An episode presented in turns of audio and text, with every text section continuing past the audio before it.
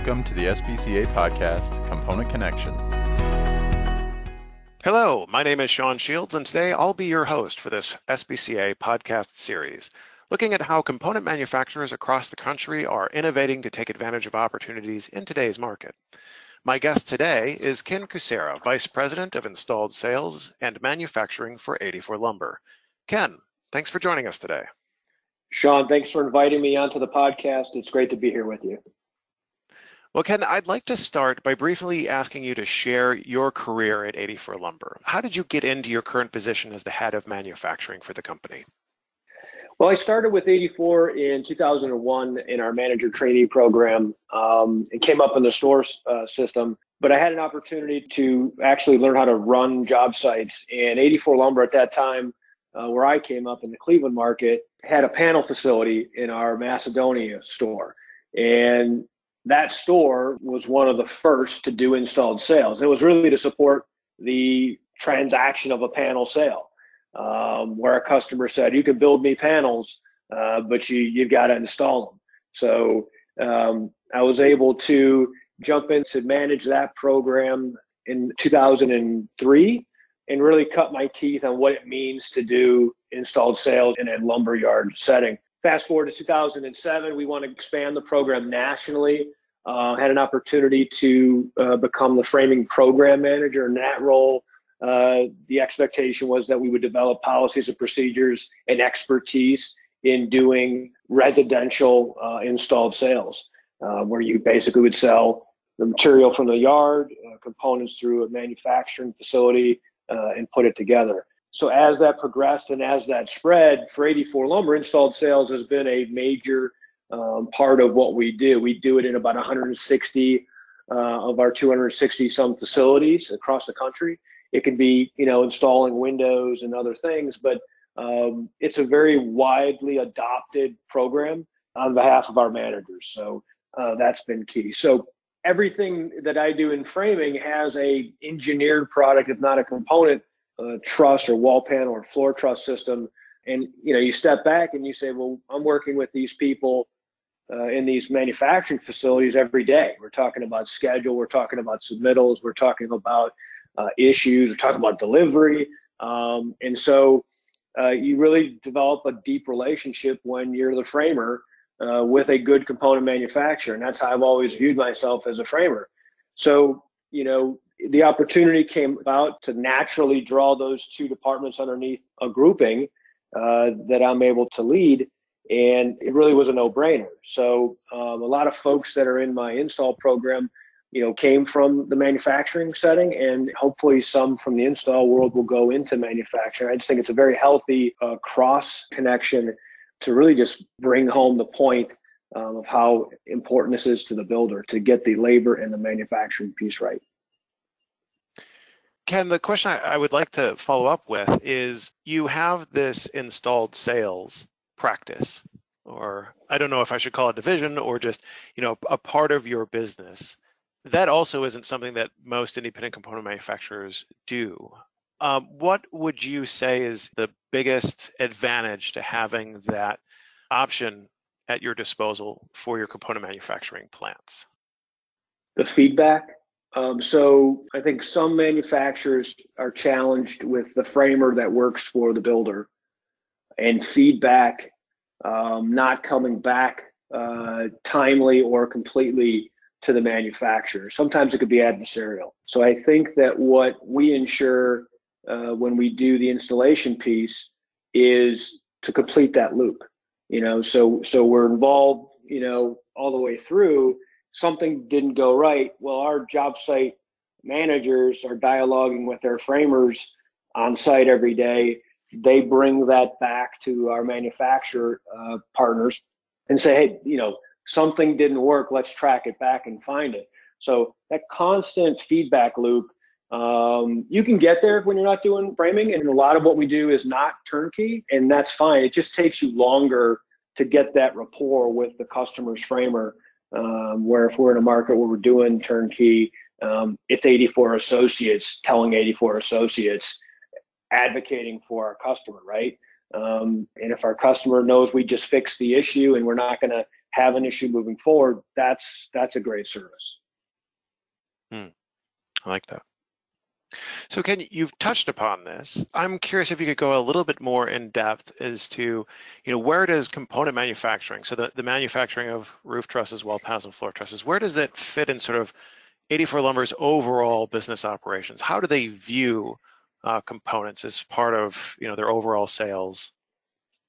We view it as a, an instrument to grow sales in our stores. So we say oftentimes that a component uh, facility's opportunity is to help grow the company sales. Uh, so the, yes, the plant, you know, if it's successful, it, it attains its budgetary levels. But if it's really successful, what it does is if it gets multiple PMA category sales in the store. So, you know, I sell trusses to the customer, uh, to a customer today, but they're buying windows and doors and trim from our, uh, our retail partner. So we view the manufacturing piece as what completes a market. Um, and so where we don't have facilities, we're always looking. If we have successful markets uh, where our stores are performing well, we have great sales staff. We want to look at the dynamic of component manufacturing to is there a place for 84 lumber to get into that market and then to become a real player in that given market. So we see it as a completion to a market where we have existing stores to support those stores to grow more. Excellent. So you're scattered across the country, mostly um, east of the Mississippi, but so there's probably a little variance in this, but I'm interested. You said that you know your component plants sell primarily through well, they sell through your retail locations. Do you mostly sell component packages directly to builders? Do you mostly sell them to general contractors? Is it just through you, like your framing arm, or is it all of those? Who do you primarily sell to? Uh, across the country. It will be different. Um, we've had manufacturing facilities in the West before the uh, the housing recession. Um, and, and, in fact, those markets we're looking at to say when is it right to re-enter uh, those markets. But to your point, we're we're strongest um, in that you know east of the Mississippi, um, more or less territory. So we sell to if, if it's a framers market, in other words, a, a turnkey framer or carpenter contractor market. Um, I typically will not do labor in those markets, uh, but we will want to sell to those companies. So we do framer direct sales. Um, where we have uh, the prevalence of national builder customers, we go direct. So, you know, we're able to bring our, our sales associates in on that, but we transact with those direct. Um, but we sell to builders, remodelers, homeowners. I mean, 84 Components started with, you know, under Trusty Trust as a manufacturing outlet to provide um, trusses for our garage packages and mini barns that we had sold in our store. So um, we'd like to focus on all of it. It's just different by plant. So that's interesting, Ken. So you sell to a lot of different uh, customer types, um, and so I would imagine that you uh, sell slightly different benefits, or you talk about components in slightly different ways depending on who the audience is, because their needs are slightly different. Uh, one of the things that's talked about a lot is, um, you know, the value add that components can provide. And I'm curious if you could spend a few moments just talking about, from your perspective, um, how you sell components as a value added product? Or do you have a tendency in some markets of just selling it sort of as a um, sort of just a, a package that you're including with you know your other products that you're trying harder to sell? Sure. Um, it's a value add. I believe that a component transaction relationship with a builder where you're selling components, to me as a framer, there's got to be trust there. So the value add comes in the the investment in the relationship, whether that's just design and submittal and approval process, or it's just talking through um, how to take a builder who's stick framing into the, the world of a trussed roof or or panelization, that conversion. There's got to be trust there. Um, if it's just about price, that's not a value add. But I think if you can go into a builder and continue to bring savings to the table where you're either you know doing advanced framing techniques or you're looking at how the truss package uh, relates to the whole load path of the of the home if you're using engineered um, um, floor systems.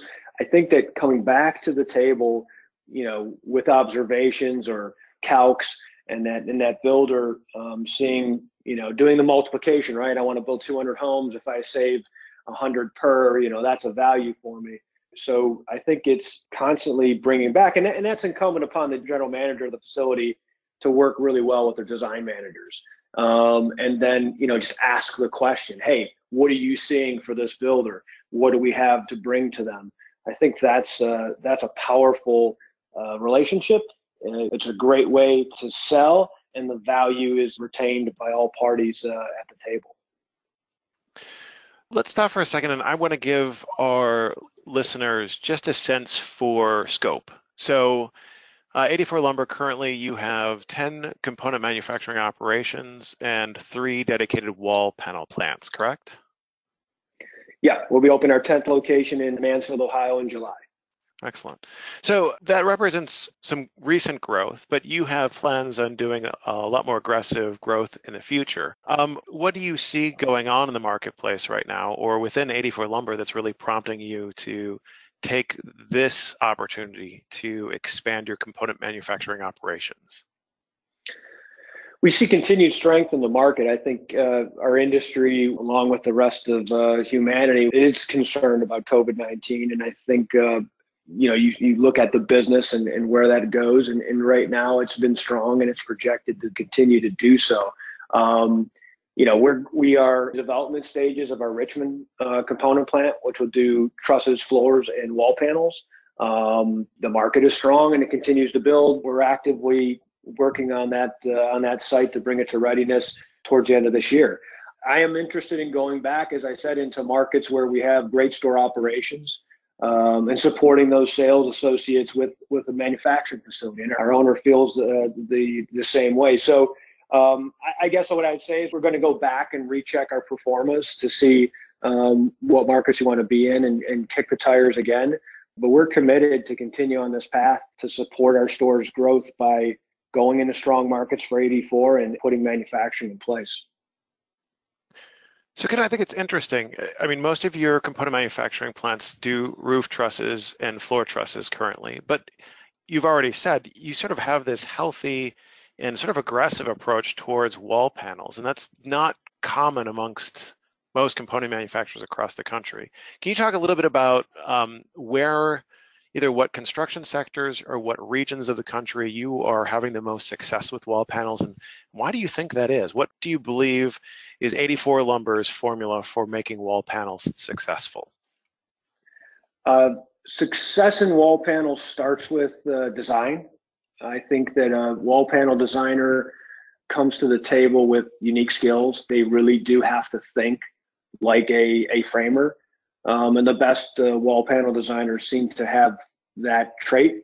So I think if you commit to your panel designers, that's first, or you commit to growing panel designers. But in the design space, your panel designers are of critical uh, importance. You know, so in our Pittsburgh market, in our Cleveland market, in our Columbus, Ohio market, in our Cincinnati market, we do a lot of multifamily. These will be buildings of 50,000 to 150,000 square feet. Um, and, and it carries great reward, but it carries risk. And so if I'm doing installation on those projects, um, we manage everything we do. So I have a site manager um, with a trade partner and we go to execute. The challenge is the size, right? So how much goes on the site? You have 30 to 40 carpenters. Um, is that the best risk to take? And so we look at panels and say site conditions, control of material, the pre-planning that goes into it, that seems like a no-brainer to us. And what we're able to do in the in the multifamily space is work in all those silos and make it work for the customer. Um, and say, okay, here's a package A, here's package B, and you know, decrease cycle time, working with your site conditions, getting the the curtain wall uh, installed faster for safety. It just seems to make sense. In residential, um, I think about Nashville. I mean, that's a market where um, panel sales and production for 84 lumber has been strong for years, uh, and we do install those panels. So I think where panelization works best for 84 is markets where we are also handling the labor. Um, so that we're able to bring feedback to the design, we're able to make sure that the design works in the field and our customers can focus on you know more starts across their subdivisions. So it's one of those where you're really able to have the conversation of there might be a higher per unit cost, but you're going to increase volume to the point where over the course of time, you're going to make a lot more money because you're doing a lot more projects.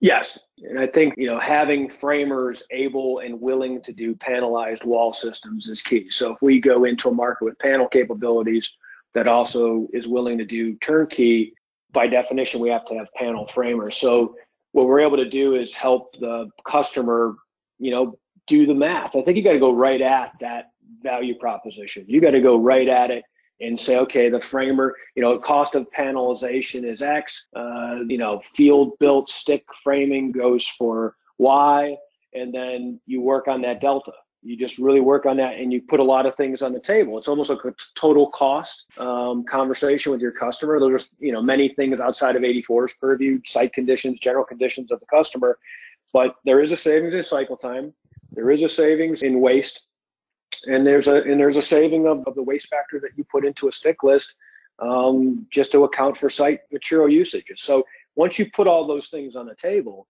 and you you know if you're 84, you add management into the field, uh, you guarantee that package. Um, that's able to convert customers to panelized wall systems. Ken, do you think that your background or 84 Lumber in general, 84 Lumber's background in installed sales has helped with that sales approach because you really know how to speak the language and what to focus on, or do you think it's anyone can can do that? Any component manufacturer can can make that sale. I think you can teach, and of course, we, you know, we do that in markets that dictate and require it. But I think many people that are in the um, sales, right? They're the, the relationship holders the customers. I think that the best ones seem to be the ones that put themselves in their customer shoes. So if you're talking to a builder, the best uh, you know component to sales representatives, you, if you use that uh, title, are the ones that think about site conditions, think about um, you know stacking the trusses in, in the packs when the, how the framer is going to use them when they shake them out, thinks about total cost, um, and can really, you know, deal with that builder looking through the same lens. I don't think it has to be overly specialized. I think, you know, the best is when a store sales representative brings his component um, sales rep with him to go see a customer.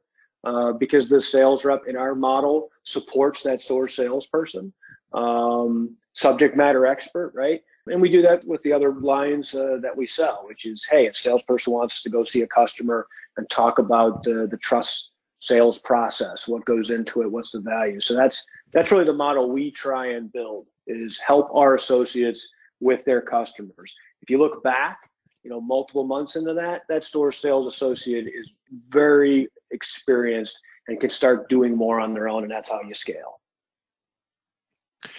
Ken, I want to talk a little bit about your position. You're overseeing sort of this manufacturing at at least 10, well, to 13 different locations, manufacturing locations, uh, and that will be expanding in the future here.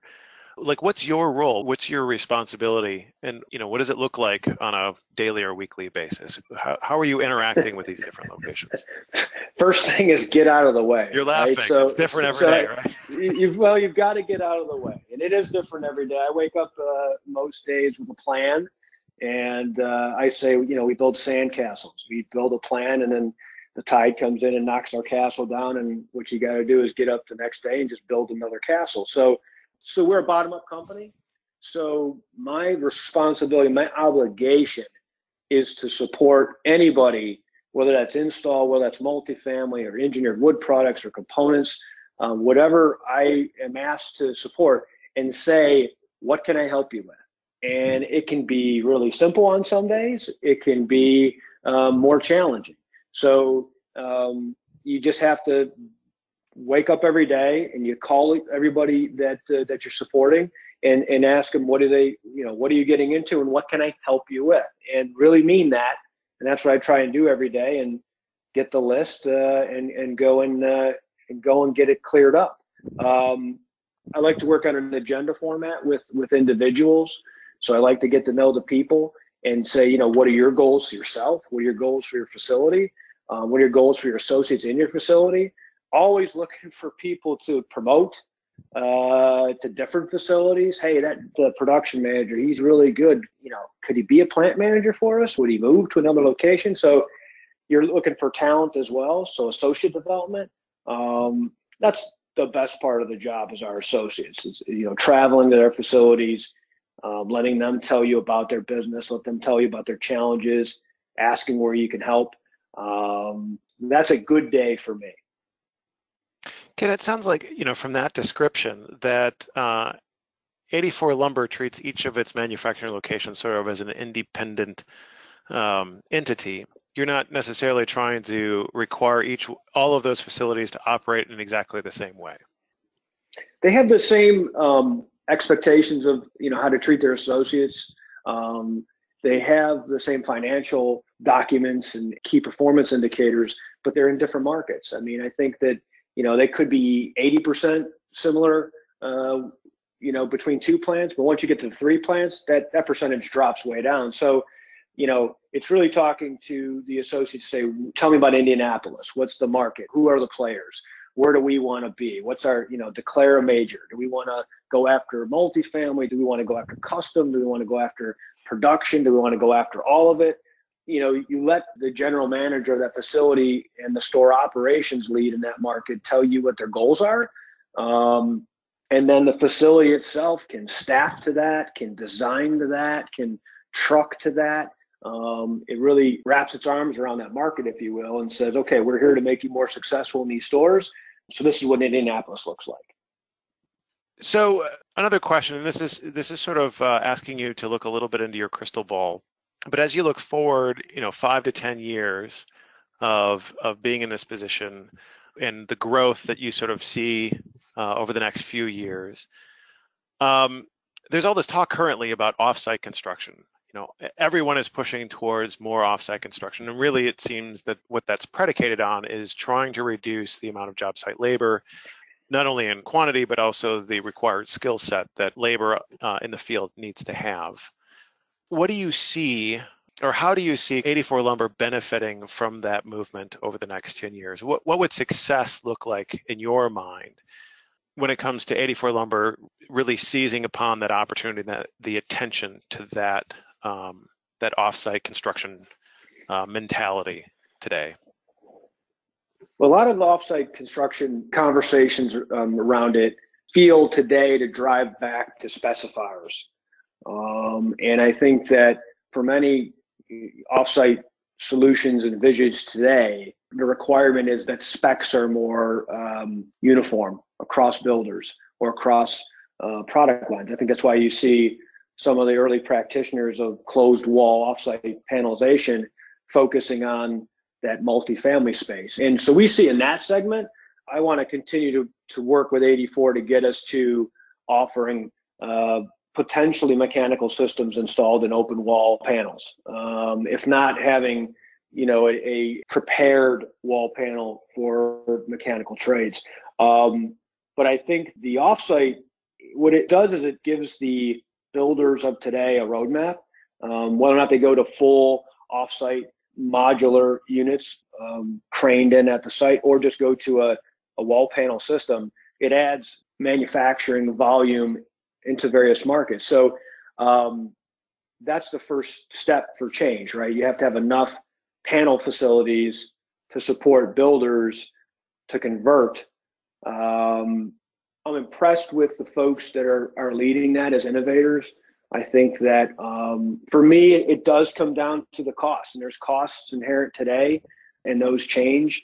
Um, the labor is a huge driver of that.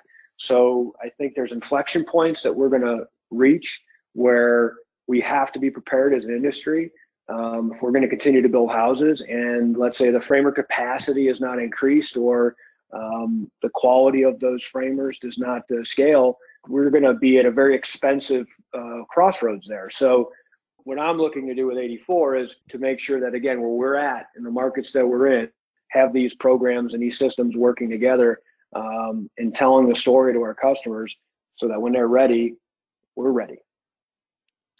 So, Ken you raise an interesting point? Um, I mean, one of the keys to successfully converting uh, the construction industry to offsite construction is to be able to successfully shift the labor burden from the job site into the manufacturing facility.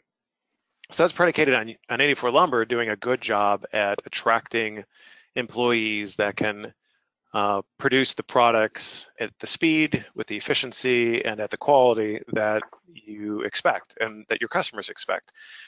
Can you talk just very briefly about sort of how 84 Lumber is currently attempting to do that and you know, what plans you have for the future if you've had to think very far ahead? How, how do you attract the right employees and, and have enough staffing in each of your facilities? It's a constant, you know, it's a thing we talk about in the mornings. It's the things we talk about at the end of the day. You know, is there enough work for our associates to come? Do we have a, a schedule out ahead of them?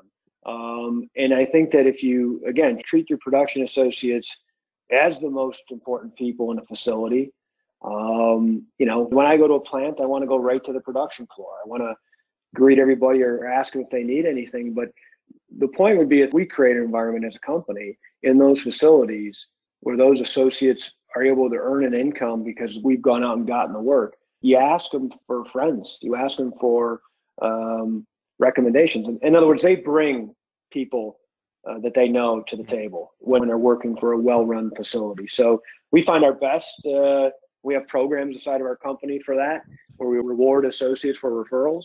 But you know, if it's good for them, they'll bring in other associates to become production associates as well. Well, Ken, thank you for taking the time today to join us on our podcast. I appreciate it. I enjoyed it. I'd also like to thank our listeners for spending this time with us and hopefully getting some insight into how to capitalize on today's and tomorrow's market opportunities. Thank you for listening to SBCA's podcast, Component Connection. We are committed to bringing you a variety of information via this podcast.